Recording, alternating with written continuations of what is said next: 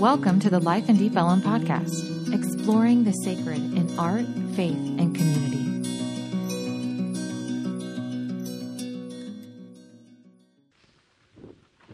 Hey, y'all.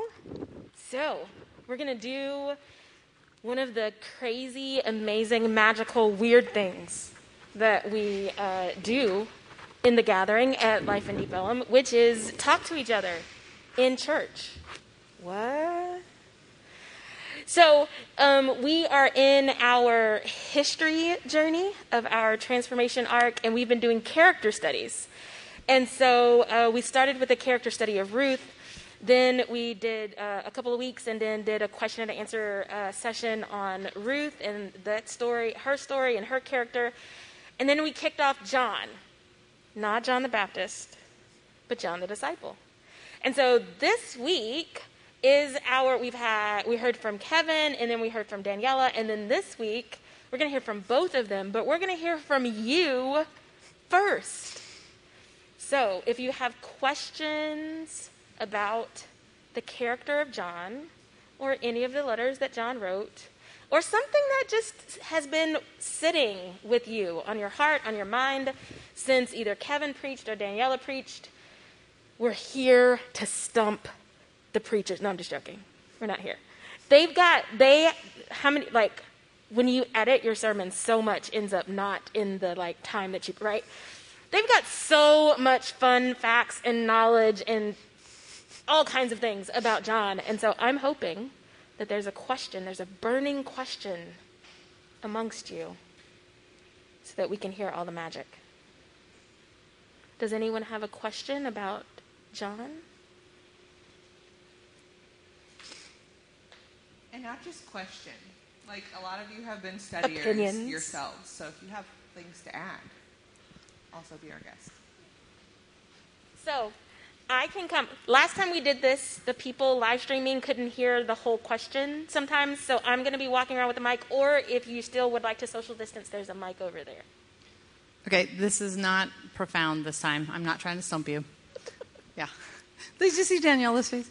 No. Um, what's the connection between the book of John and then the letters of John? Were they written at the same time? Had he evolved as a person? You know what I mean? Like, is it young life, older life, or kind of the same voice? Um, to my understanding, it, all of it was later on in his life. It wasn't like he write, wrote the Gospel of John when he was younger, and then he goes and writes the other things later. It was all would have been a little bit later on in his life. Yeah. Yeah, I would agree with that. Um, so, particularly the book of Revelation was when he was on the island of Patmos. Um, so, he had been banished there um, after uh, sort of a failed assassination attempt, somewhat, on John's life. Um, but yeah, almost all of those letters were written in the same period of time. But it's important to note that for the Gospel of John, that was actually written about 20 to 25 years after all of the other three Gospels. So, yeah. Yeah, but yeah, there may have only been a separation about five to seven years or so. Uh, my wife hates it when I do that. Uh, when we preach, and when we're preaching in a series, and you sort of have the voice of the other person, for me, usually there's like, oh crap, I forgot that one thing, or the thing that I could have said but didn't say. So maybe this is more a question for you, Daniela, because you were Great, second. you. but if Kevin, if you want to answer, is there anything that you wanted to have stressed, or you felt you should have stressed but you didn't stress uh, as you revised the sermon in your mind after you delivered it? Um, for me, I know. I mean, I mentioned this t- like briefly last week. Also, it's not fair that you get to ask questions because you were not here to answer questions. your- um, but you know, I mentioned this last week. It's hard, right, when you take a character. I mean, it's not even just a topic, right? Like you take a character and then you go from there. You know, you talk about the context and you know their life, and then you talk about their writings, and even then, you can't take like the Book of John and or you know the book of first john or you can't take a book and just like do all of it in one sitting that's just it's not that's not a good idea for lots of reasons um, so i know for me it was wanting to take first john and do it justice with its major themes um, which were god is light and god is love but leaning heavily on the love portion because i was really wanting to pull from the gospel of john too Um, but we really do see in First John that there is it's this constant back and forth between God is light and God is love. It isn't just God is love, God is love, God is love. It's God is light. He is holy and He is good. And because of those things, it should lead us to this. And so it's this back and forth, back and forth. Whereas, I mean, last week I focused heavily on love, touched on light at the end, kind of tied it together and pulled the correlation um, from, I want to say, the second chapter. Um, but that would be that would be something for me that I would like to be able to focus more on. You know, talk about both things because it isn't just one thing or the other. God is God is both. Yeah, I feel like for me, it's funny, Daniel. I was actually the opposite, but I think it's because we kind of spoke on two two different sides of the of the token, and actually we did that on purpose because we, you know, we, we sat down for a few minutes before we both preached and kind of said, hey, we look at John, like what are the two, you know, kind of things that we could focus on? And one of the things I said was I really want to focus on preteen John and sort of teenage John, and then into young adult John, and really the progression of like John's early life. And in John's early life, you really see this real like radical zest for truth. And so I feel like in my my sermon that I gave, I really focused more on that. I wanted to go more into the love part just because it, it almost seems like the love aspects of John's gospel writings really came at, towards the end of his life. When he's writing that book of John, when he's writing his letters, you really start to see this free expression of love. And I feel like because I had focused on the teenage version of John when he first followed Jesus, he was so captured in this truth and the narrative of who Jesus was that I was kind of bound to that. So I had the kind of opposite effect. But I'm glad we both got to preach. so yeah, that's a really great question.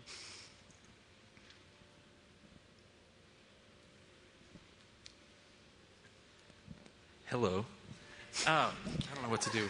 What's up, My Chad? hands here. so yeah, remember the question I asked you this morning? No, I'm just kidding. I'm not going to go there. Um, I think about John, you know, and the gospel, the Gospel of John is very different than Matthew, Mark, and Luke.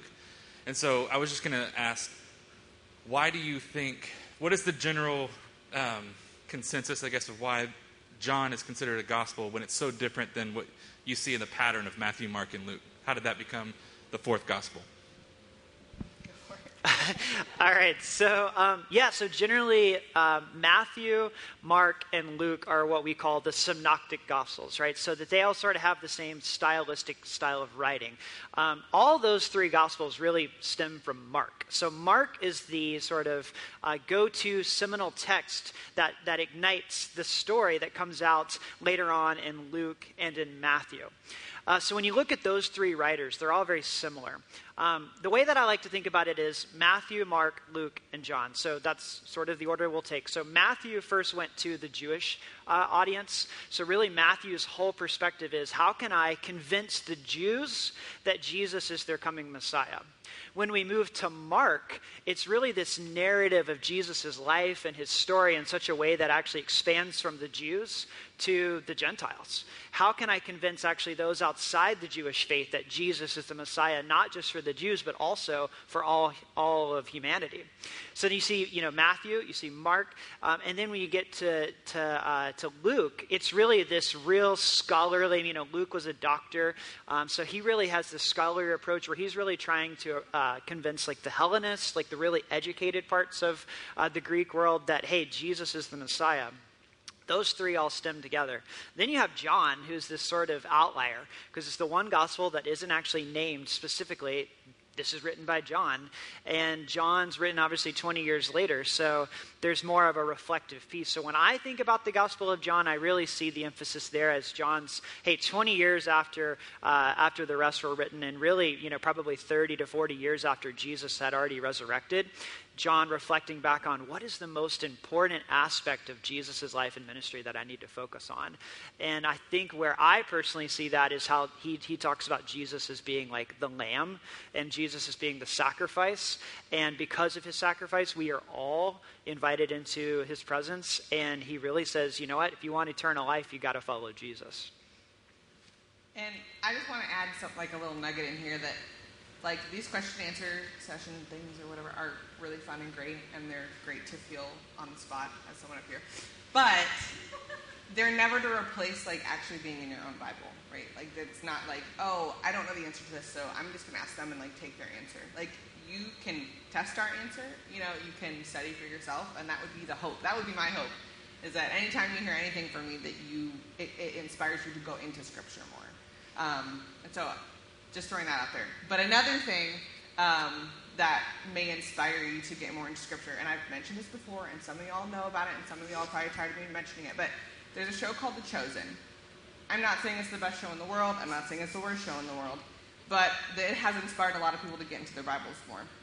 And one of the things that it's done is shown what possibly John's like what it was like for John to go back in it at an older age and think about like what you're saying, describing, you know, what what are the things that I want to highlight? You know, since I'm older and since these things have happened since, so what do I want to highlight? So that's just a fun little nugget, not at all scholarly in any way, but just want to mention like there are people out there or places out there that have interpreted that, you know, and, and done that. So anyway.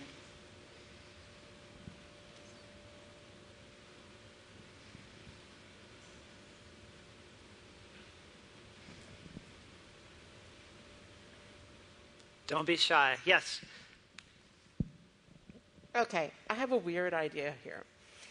Because I'm looking at 1 John 4, and wouldn't it be cool if somebody played John and read this over our gathering? And really said it like it was meant for us. For us. Hmm. So, Are you offering to do that now? no, I'm, I'm, I'm asking y'all to do it. I mean, I could, but it'd be cool. I mean, because there's a lot of stuff in here. So, what stands out to you when you're taking a look at 1 John 4? So, when I'm looking at it, first of all, he calls us friends. And he's calling us to love one another. Not the love of the world, but the love that God gives us, which is different. So, everyone who loves has been born of God and knows God, sets us apart. We're set apart. Whoever does not love does not know God because God is love.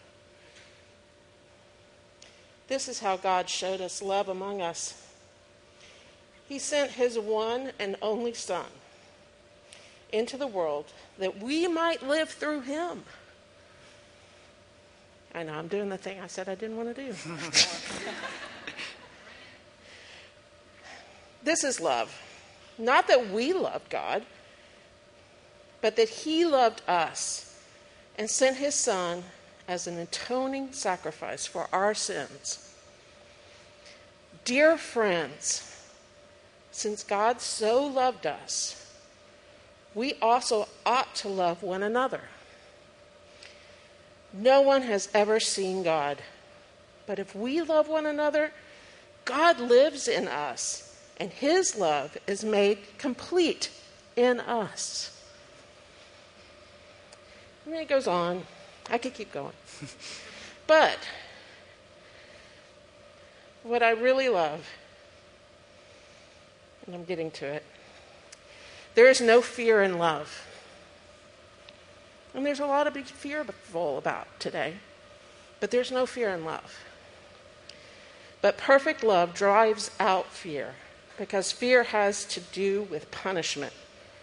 The one who fears is not made perfect in love.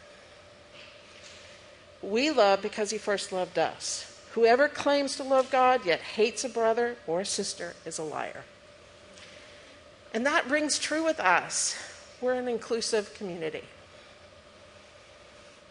I think John was speaking to us. Mm. Yeah. So, there you go. Yeah, no, that, that's great. I mean, it's such a powerful section. I actually have a question for you guys. So, um, how have you seen God's perfect love perfected in your life? Or if the alternate question would be, how did you answer the question last week? If you'd like to share that. Yeah. Um, you know, God asking, how do you know I love you? How, what, did you feel? What did, what did you come up with? What were your answers? Whether sitting here or throughout the week as you thought about it or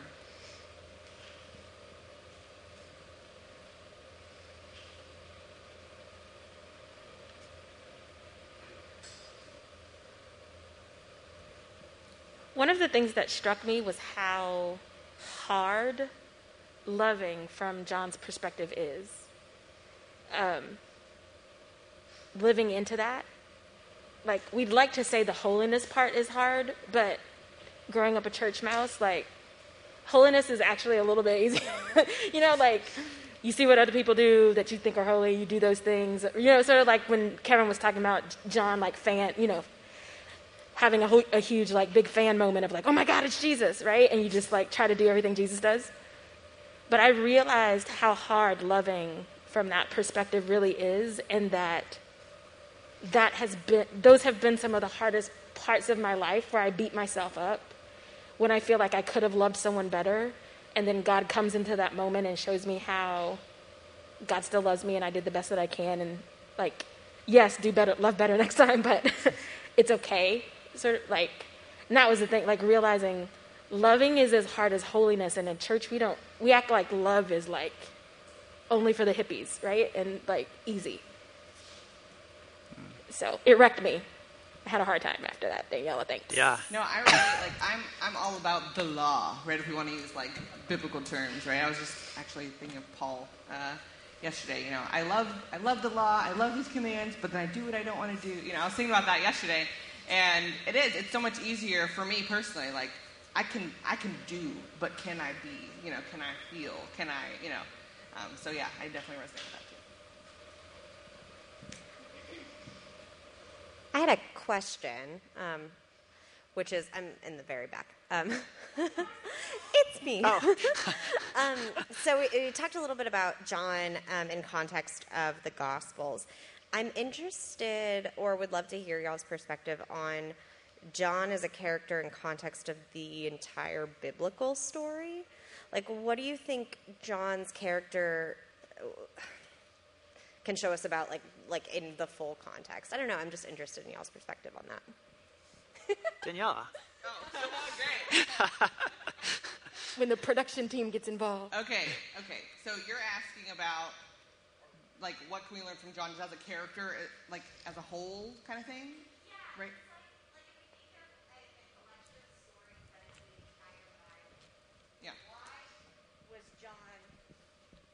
If we think of the collection of stories that is the entire Bible, why is John so prominent that he gets all these books? And why? Yeah, the last chapter, and and and what is it about him that matters to the entire, like to the character of God we see displayed from Old Testament to New? I see. Okay, I'll start. Anybody, there are plenty of you too in this room I know that are like trained, and I am not kidding when I say like feel free to chime in. Like we are not experts up here, you know. Anyway, so um, what we see from John in the beginning or earlier years, or what we what is portrayed of John, which Kevin and I both touched on, is this kind of like fiery passion for probably the law and truth and like those kinds of things, which is not wrong right? It's not. It's not unbiblical. It's not, you know, God is holy and he is just and and there are, are things that we need, you know, anyway. So that's what we see from him in the beginning.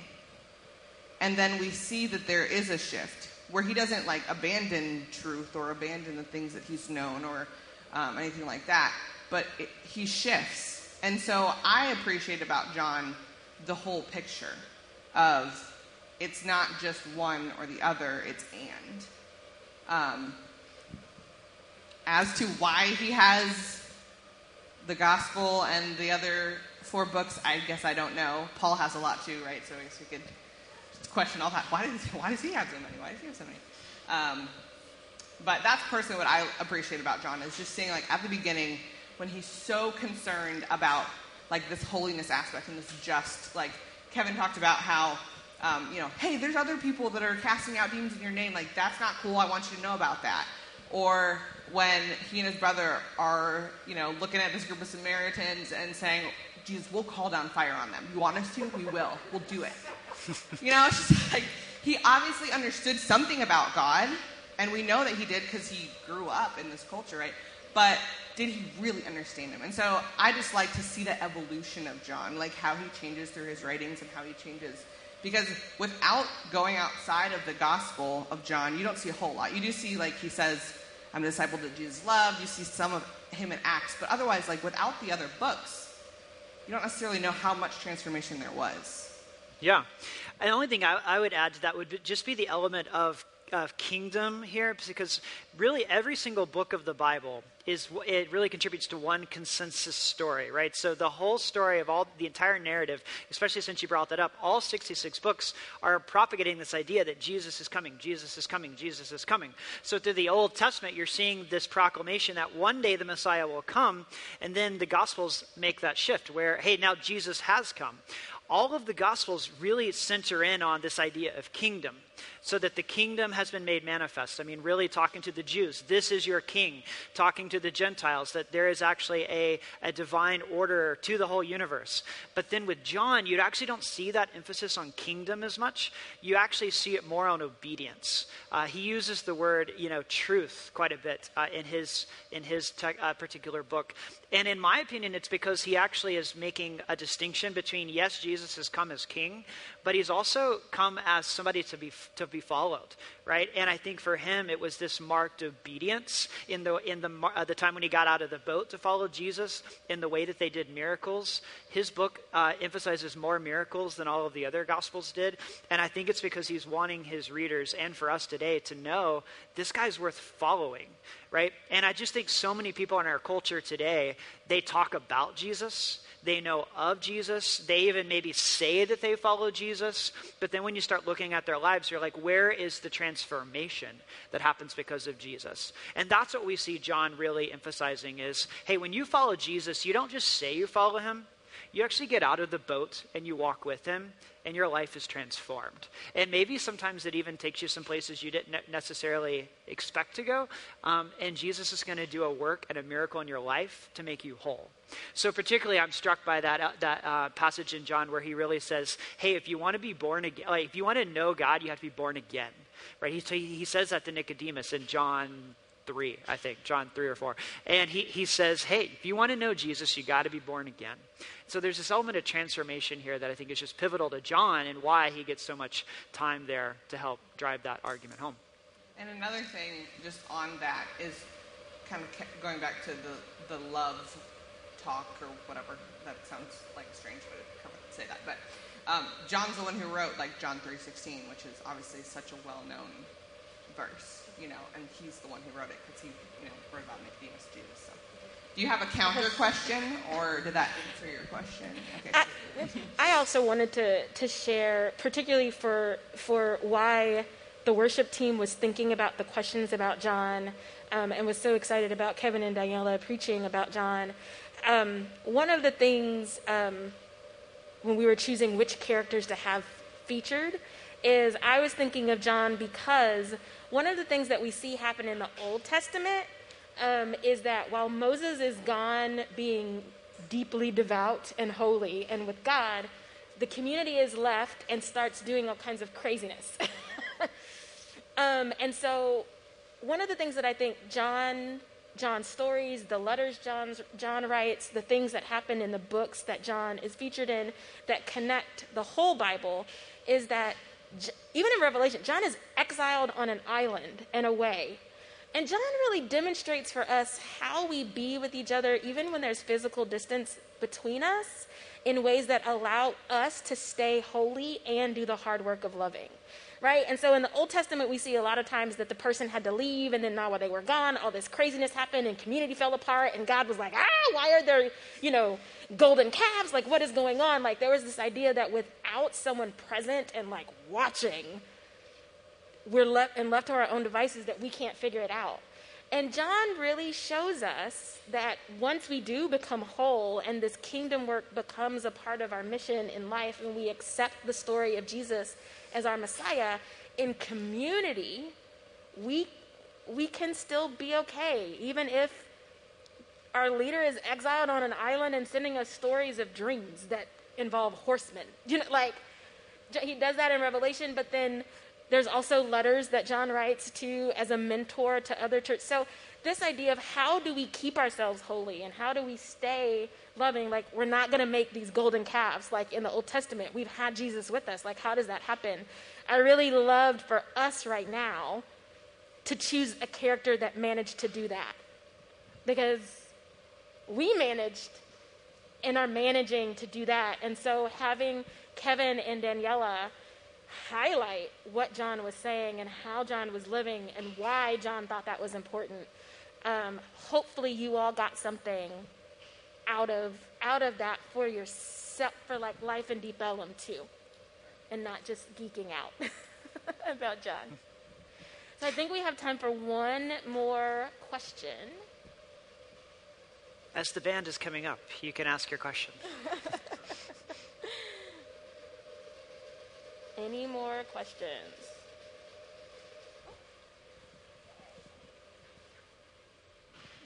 This is probably not fair, and it would lead to a much longer conversation. But John is, is the most quotable, you know, is one of the most quoted. There's so many great one-liners and quotes from John. But one of the most powerful things, when, when I read the Bible, I open it up and, and I get drawn to John 17 over and over again. That's that long prayer he has right before his passion. It's not quoted a lot, but it's probably the most powerful prayer I've ever read. Just any any quick thoughts about how theologians look at that or interpret it? Because 25 years later, that's a pretty long prayer to uh, to, to quote. That's a whole syllabus. That's like two semester class. Well, I think that's I think that was the band. I love John 17. Uh, I'm obsessed with it. Um, You're making up for not being here for your own questions. That's right. um, I'll, John 17 is so much more complicated and tricky than than when you read it at surface level. It seems like there's this there's a surface level where okay, there's these concentric circles and there's this organized way in which Jesus prays for himself and his disciples and the world. But then when you start to dig deeper, especially, and I really love the way that you both like highlighted these, these grand themes of not only of John's scholarship and writing, but also of his life, because those are, they, they serve almost as if they're portals into this, this deeper understanding of John narrating a prayer that, so it's like there's layers, right? Um, and I really think, you know, I'm kind of stuck with my Lutheran theology upbringing, and part of that upbringing is an obsession with calling right? Because Luther was all about the, the calling thing. Um, but, but when, I, when I read when I read John 17, uh, the priestly prayer, I really do find like a, a matrix, not necessarily for under, understanding, you know, in, in like bullet points, what you should do to live out your calling, but through Jesus' concerns that appear in, in the prayer, you see an ethics a way of living, a way of being in the world that, that Jesus lived out while, while on earth, but, and that he modeled for his disciples, but also as expectations for, for the people that he was going to leave behind. So it's almost like a parent concerned for their, for their child. It's like they're going to mess up, there will be confusion, and the prayer is not a manual to dispel confusion, it is a dialogue over the concerns of living out that vocation in the world. But I really do think that you know the themes of light and love they serve as bookends for all of those concerns. It's like this is where this is where the buck ends. This is where it stops, right? It's it's um, God's revelation and God's love. Yeah, for whatever it's worth. Yeah. let's thank let's let's thank Daniela and Kevin and even Marcel. Yay! I just want to end with the one, like, I'll do it, John again, right? Circular, coming back to the point I made earlier. I, I never want anyone to take something that's said here and not feel the need to study the Bible for themselves. So please, it doesn't have to be you signing up for like seminary, right? It doesn't need to be that. Get a study Bible, read the comments, take it a chapter or a section at a time. Like it doesn't need to be hard. Um, I mean, it can be hard. I say it can't be hard to want to do that. But I encourage you to find a way that is interesting to you. Um, it doesn't have to be just Google, right? Just get a study Bible and you'll find lots yeah. of good nuggets there. And as we transition now into our last song before we go, I just, uh, with that, that idea of John 17, that prayer, these words of Jesus really stick out for us as we transition back to worship. Uh, where Jesus is praying, O righteous Father, even though the world does not know you, I know you and these know you who have sent me. I made known to them your name, and I will continue to make it known, that the love with which you have loved me may be in them, and I in them. Jesus is in you, Jesus is with you, and Jesus is sending you to make disciples of him as well. And so as we as we come together here in worship, as we proclaim his name in song, may everything that we do and everything that we say exalt him, as John did, and as all disciples did, and as we do even today.